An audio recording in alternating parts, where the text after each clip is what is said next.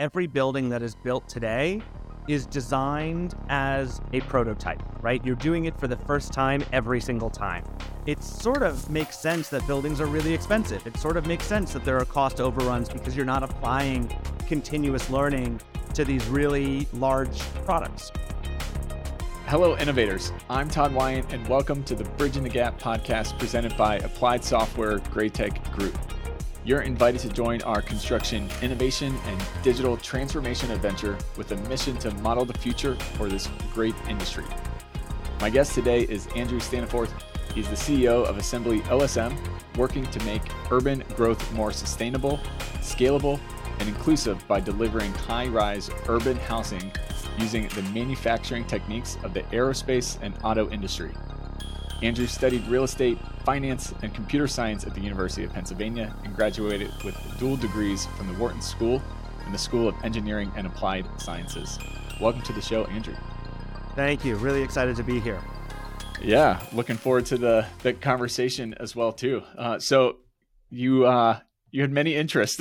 it, it, sounds like, and, and fields that you could have gone down. What made you get into construction?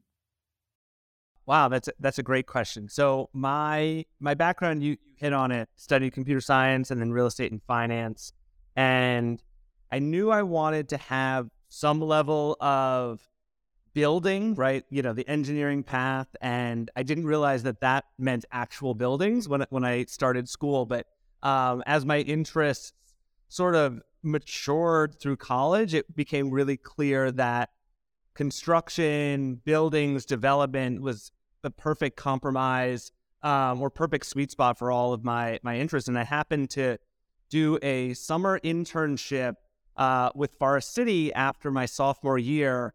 And the first project I ever worked on was the tallest modular tower in North America. And it sort of set the tone for what I wanted out of my career, which is wow, you can actually use technology to change the construction industry. And, and that pattern of how do you bridge those two, I've been trying to repeat and close the gap between uh, where construction is today and where advanced manufacturing, where technology is um, in every role that I've had since. Yeah. So, how do you think on the construction side? You know, uh, in the, the bio, I, I, talked about how you you're, you're leveraging the, the techniques of aerospace and the the auto industry. What yeah. can that really teach the the construction industry on embracing tech and and you know really enhancing the the workflows. Yeah i use a bunch of phrases trying to describe this topic but the first is really when i when i talk about using the techniques of aerospace and automotive i'm talking about two really important things that that those two industries do. The first is around what they actually model. Um, so traditionally in architecture you model maybe in revit you produce uh, a BIM model, and then you flatten it down to a 2D set of drawings. You hand it off, and a contractor builds it. Maybe they build their own model out of it. But really, in, in the aerospace and automotive industry, they're doing direct to fabrication, where that actual model is what drives the CNC machine. It's what drives um, the robotic weld cells, and really is that end to end single source of product information that flows from the design intent all the way through. And that is not really done in construction. It's really important to bring that technology to advanced, you know, building delivery. The other element that uh, we're taking from those two industries is around distributed manufacturing, where typically when people think about modular construction, they think about a giant factory with a bunch of people building a building inside that factory. And the way that advanced manufacturing typically works is you actually have a network of skilled suppliers that do different components of whatever you're building. So Boeing has people that make the fuselage and the wings, and they're different suppliers specialized in exactly that. We have the same network. We have people that make bathrooms. We have people that make kitchens, the walls, the floors. They're really skilled at that, and they build to our spec. And then we assemble it, hence our name, in our facilities, just the way that Boeing assemb- assembles uh, 777 or a 787 uh, with a network of components that were made by people across the world. Yeah, that's really interesting. Uh, so, what hurdle do you see from your vantage point that's in the way of, of really uh, realizing the the vision of making the model the that single source of truth throughout the entire project lifecycle? I think one of the biggest hurdles that we're overcoming um, is around the unique nature of buildings, right? So in most mm-hmm. manufactured products, you build and you design a product and then you repeat and manufacture that product. So you design the you know 777 and then you build a ton of them. You might change things around the edges for Delta versus United, but most of the plane remains the same. With mm-hmm. buildings, especially in the topology that we're working with, with which is high rise urban development, every building is unique, right? You have different lots, you have zoning, you have politics, you have developers that don't want their building to look next like their neighbors. So there's a huge amount of uh, design and customization that's just inherently necessary in buildings. And when it comes to modeling at a level of fabrication detail that enables our model, it's a lot to do every single time if you're designing a unique building. So what we've done and the hurdle that we're going over is we've chosen to use CATIA as the main single source of product information, the software platform that we use. And a key element of what we use within that software is parametrically um, designing all of our systems. So when, when you talk to a lot of modular people, they have their templates. I like to describe our templates as stretchy templates, right? So we have a bathroom that if you have a five by eight bathroom and you have a unique configuration in the building that it has to be, you know, five by eight foot six, you're not starting from scratch, right? all mm-hmm. the intelligence around what happens when you extend dimensions or change configuration is built into the actual parametric template that allows us to be a lot more custom without starting from scratch on every single building. Mm. Yeah, no, I think that's really important because while yes, there is customization inherent in in building, not every single aspect of the building needs to be a unicorn every single time. you know, uh, yeah a bathroom is a bathroom at the end of the day. There's certain things that we can be the same, and nobody even really knows that they're the same. yeah. Uh, so I yeah. think having that stretchiness is that's critical. Yeah, and and the the perception of customized um, is really important, right? No one care yeah. that the stud alignment inside the walls is a certain pattern that optimizes us to work with a certain type of supplier, right? That right. we can do that all day long and it allows us to have the repeatability and the standardization that enables a manufacturing process, but the end user and the developer have a highly customized product for what they see and care about. Yeah. So this may sound like a, a softball uh, coming at you, and, and maybe probably is, but uh, how is the traditional buildings and that model, how's that failed to really keep up with the modern demands that is being placed on construction? There's a there's a lot to unpack within that, right? I think there's a, there's a lot of ways that um, the traditional process drops the ball, and I think the easiest way to sum it up is every building that is built today is designed as a prototype, right? You're doing it for the first time every single time.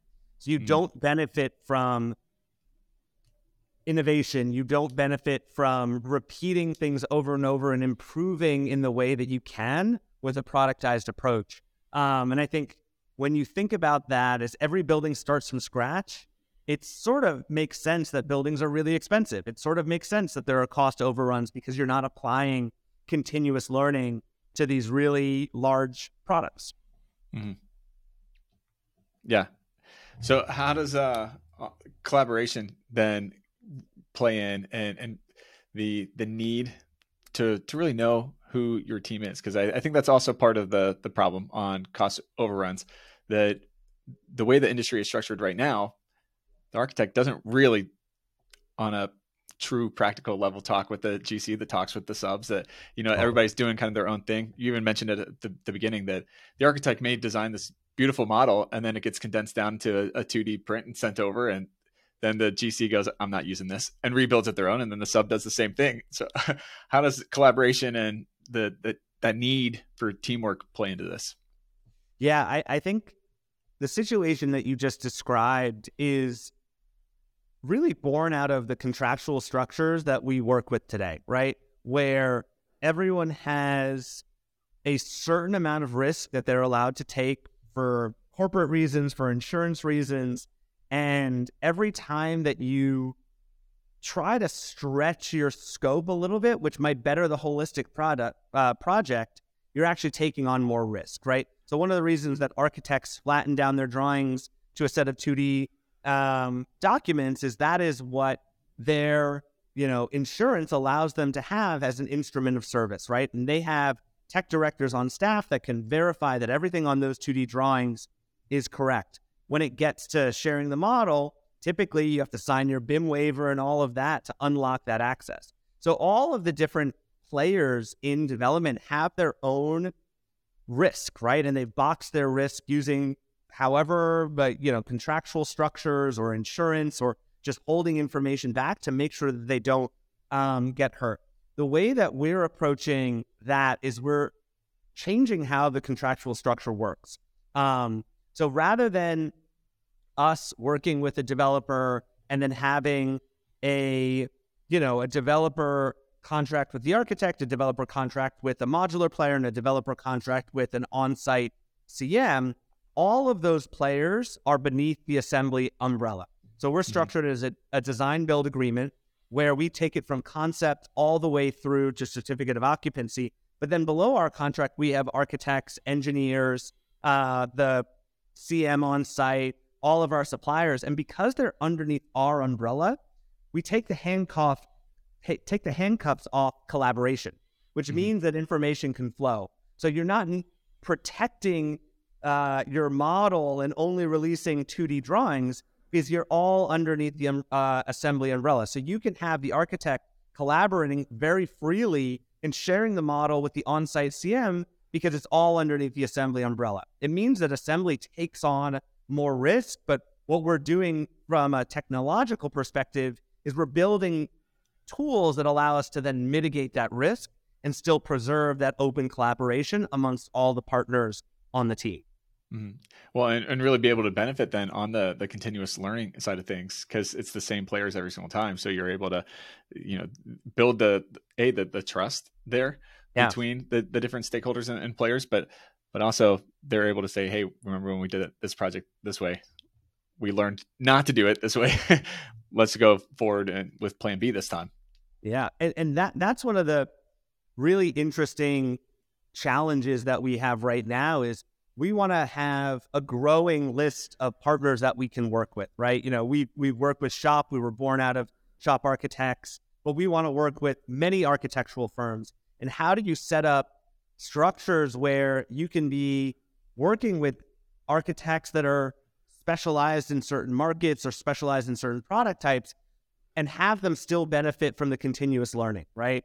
Mm-hmm. Um, mm-hmm. I don't have a, a, quick, easy answer to that. Um, but I think it's something that's at the forefront of how we're, we're thinking about all of these relationships that we're building in the earliest years of the company. Yeah. Are you seeing more of a, a kind of grassroots and, and groundswell in the effort to kind of take down some of those silos and and open up collaboration practically and not just speak to it you know it's been a such a buzzword in the industry for for a long time but practically are you able are you starting to see that that swing and, and movement to actually do it at a macro level I think it's still a little buzzwordy. I think yeah. within assembly, because we have the protection of our design build contract, we're actually able to take the handcuffs off. I think a lot of the the ways that people talk about collaboration outside of a design build contract, outside of assembly, always hit that wall of legal insurance and and the the practical realities of that. But within assembly, um, we've actually been able to work pretty fluidly with different people within that um, that contractual structure. We're at the very mm-hmm. early stages of it, so I'm sure there will be bumps along the way, but it, um, so far it's been been working pretty well. Yeah, nice. Well, kind of shifting gears a, a bit. I know another topic that uh, you guys do a, a, lot around is on the sustainability side of things. So, what's something that the the industry needs to to maybe rethink around sustainability to achieve the desired results? Yeah, the the biggest thing that comes to mind, um, and it's a challenge for us right now, is a lot of the ways that you measure carbon impact, sustainability, are really focused on operational carbon. And what that does is it puts a weird split incentive problem where you're trading embodied carbon for operational carbon because the tools and metrics and your investors are measuring that operational and not embodied. And when you think about the first 10 years of a project, 80% of the carbon is from the embodied carbon that went into that building right from the get go. So we're mm-hmm. really focused on not just quantifying that within our own systems um, and quantifying what conventional is so we can benchmark against it, but also working with investors, the investors behind our developers to make sure that they understand the benefits of looking at embodied carbon and not just operational carbon. Mm. Uh, how do you go about making that that mental shift and, and kind of shift out the the lens that you're looking at? Yeah, I, I think it's um, I think it's really around helping them come up with a way to measure embodied carbon in a standardized way. Um, mm-hmm. I think you know when you read a lot of the the guidelines um, that come out from these different organizations that represent LP investors that are trying to decarbonize their portfolios, they always have like a couple lines at the end, like we know we should be looking at embodied carbon. We just don't exactly know how we should be looking at it. So, yeah. what, what we've actually set out to do um, is come up with a good way of looking at embodied carbon. Um, it starts for us with using a much higher fidelity bill of materials of everything that's going into our building, quantifying that from a material perspective and carbon that goes into the materials, looking at the full logistics side of you know shipping mods and uh, different components in and out of our facility to the on-site uh, component, and then also looking at not just that component of the first uh, components going in, but the full life cycle through the end of life of buildings. Where if you think about the life cycle of a building, it's going to be there 50, 100 years, depending on where it's built. At the end, someone might be knocking it down, someone might be reconfiguring it. And depending on your initial choices of what you put in, it's really going to change what that end result is, right? And if you can measure that um, both for what we're doing and for conventional, which is a much harder problem, um, you can actually go to some of these investor groups and lay out our methodology as a way to open up the conversation around measurement and actually coming up with a pretty standardized approach. Yeah. So uh, how how do you go about then designing with the the end in mind if the end is you know 100 150 years down the road and, and really work backward? That's a big time scope. Yeah. So we um we don't just design for the end um, but we do think about our approach looking at um, i call it like two factors right? Everything uh-huh. that we're designing today has to be designed for assembly the flip side of that is everything that we design has to be designed for disassembly, right? So the choices that we make with how we stack our mods, how components go together, um, we think about that first assembly process because it's very practical, right? We run an assembly facility. We have to know that our components are going to clip together in a pretty easy way. But the flip side of it is if you're doing things that only clip together, but you have to come through with a wrecking crew to take it apart, that is not um, the the full way of thinking about it. So every one of our systems is designed with both of those lenses applied um, when we think about our components and the full assembly process. Mm-hmm. Interesting. Well, where do you think construction's gonna really be in and look like in in ten years? Do do we have we moved the ball further down the, the field on the sustainability and the modular front, or, or kind of look into your your crystal ball, where, where do you see it happening? Yeah, I I, I think ten years, um, we will definitely have moved the ball pretty far forward, and I think the reason that I I say that emphatically is I think we're in a little bit of a perfect storm moment happening where uh, we have a housing crisis, we have inflation, we have inflation fighting, which means higher interest rates, uh, you know, climate change. All of these things are basically leading to a situation where there's going to be um, creative destruction, right? The the business models that worked uh, mm-hmm. previously are not going to work, um, and that creates a vacuum in an ecosystem that needs development, and that that vacuum will hopefully be filled with companies like Assembly and other companies that are moving the ball forward that think about those metrics, right? Think about sustainability. Think about uh, what it means when you have a labor shortage, when when it when you have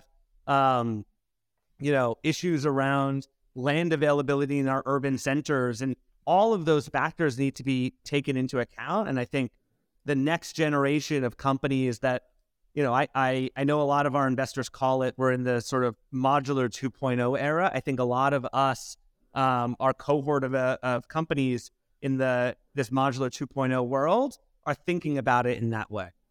Yeah. So what's the what's the next step in creating the uh, a truly a sustainable construction industry? What does that look like to you? Yeah. The the next I think the next big step is going to be um, moving right now, uh, the way I think it works is developers buy a site, right? They move through a traditional design and construction process. And they might, during that process, think, oh, should I look at modular? Uh, or should I look at a new technology and implement it in my process? But it's almost a secondary add on thought to a very conventional, just like, yep, I'm going to do it conventionally and maybe add on these things.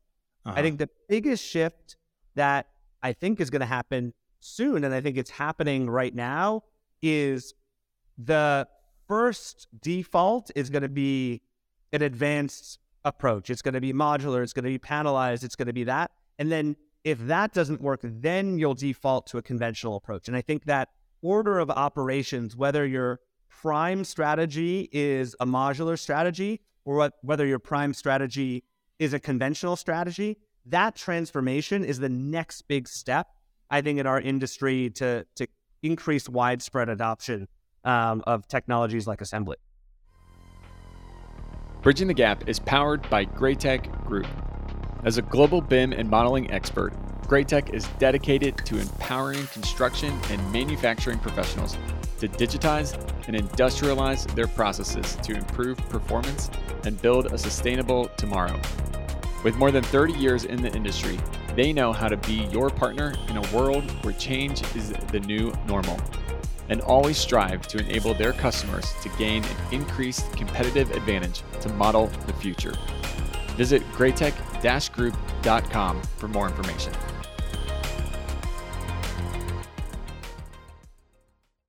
Mm-hmm. Interesting. So, uh, kind of going back to the the theory of buzzword versus practical. Yeah uh, when does innovation make that that transition between buzzword to practicality? I think innovation. Um, I think innovation needs to have two components. It has to have sort of the the invention side, and then there has to be the commercialization side.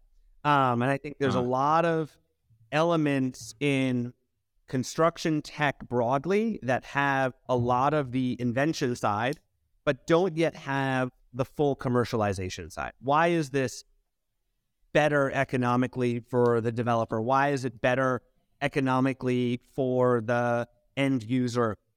And I think right now the, the transition between buzzword and reality is going to happen when you actually have really viable business models around these things, right? So one of the things that we're really honing in on is in high interest rate environments, which we're in right now, the value of time is so much more expensive. So, how do we help developers quantify that to help them understand that going with assembly is actually a much more economical thing to do because you can shave off 30 to 50% off your project and helping them understand that mm. it's not just innovation because it's a buzzword, but it's innovation because it has the most economic thing to do for your project. I think the the translation of um, carbon as well from sort of this externality into something that actually gets priced um, is another thing that's going to push this forward. Mm-hmm. Yeah, I, I, think that that's a it's a great statement of that that measurability aspect of it because that's what takes it from the invention side of the equation yeah. to the the commercialization side that there there is an opportunity there there's not it's not a, a great kind of pie in the sky idea that there there's it's grounded in the the practicality of the industry yeah uh, so how do people find out more information and, and connect with you and find out what all you're you're doing at assembly yeah so the best way to to check us out is assemblyosm.com um, and you can reach out to us on the website. We're focused on urban markets. And for us, that means markets like New York, LA, the Bay Area, Chicago, Boston, the area, these markets that need more housing, that are constrained uh, with available sites, where you have to be creative and build high rise, complex, custom structures. Um, that's where we're starting. And, and from there, like many startups, we have global aspirations, but um, starting with the areas with, with most need for, for high rise development. Um, we're releasing uh, a new website soon. It'll have a lot more information as we move into that execution phase of the company. Um, and we'd love to hear from everyone uh, developers, partners, contractors, architects. Um, we're building a collaborative ecosystem and we want everyone to be a part of it. Yeah, awesome. Well, final question for you. If I could give you all power to eh, innovate one thing at the, the snap of your fingers, what would you choose to innovate in the construction industry? Wow. Oh, that is that is a great question. Um,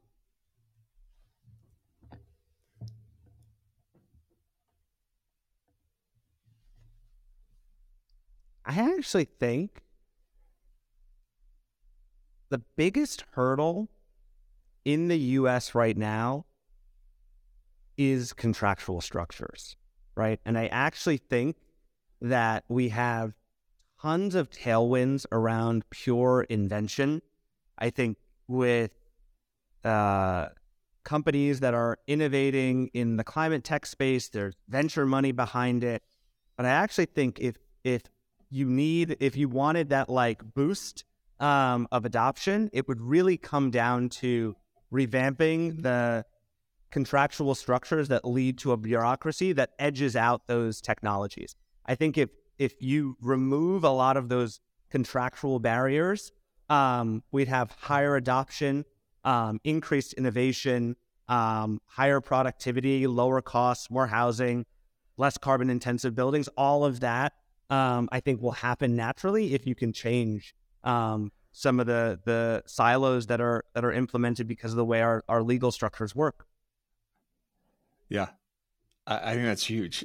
Uh, that's a great answer. It's a great answer because it does become a huge roadblock that you know the there is innovation there is technology happening in construction I, yeah people say that it's a laggard and you know everybody's seen the mckinsey and all that stuff but that's not necessarily true on a day-to-day thing. There there's plenty of tech there's plenty of innovation there's plenty of creative open-minded people in construction but the the risk averse part of of construction that goes back to the contracts and the, the you know those lawyers everybody's favorite punching bag there.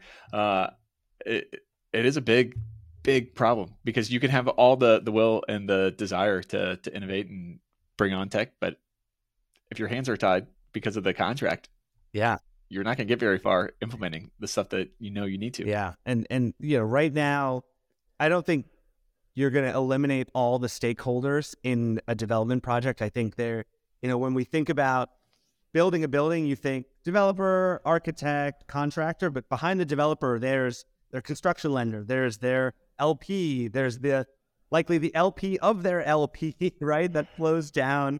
Um, and there's a lot of stakeholders that, um, because there's just so many, the contractual structures have gotten so complex and it keeps everyone nicely in their risk mitigated box. Um, and you're never going to remove those those tiers of partners completely, right? There's always going to be LPs to LPs. Um, but if you can change how they operate, I think that that's going to be the biggest uh, win for our industry. Yeah.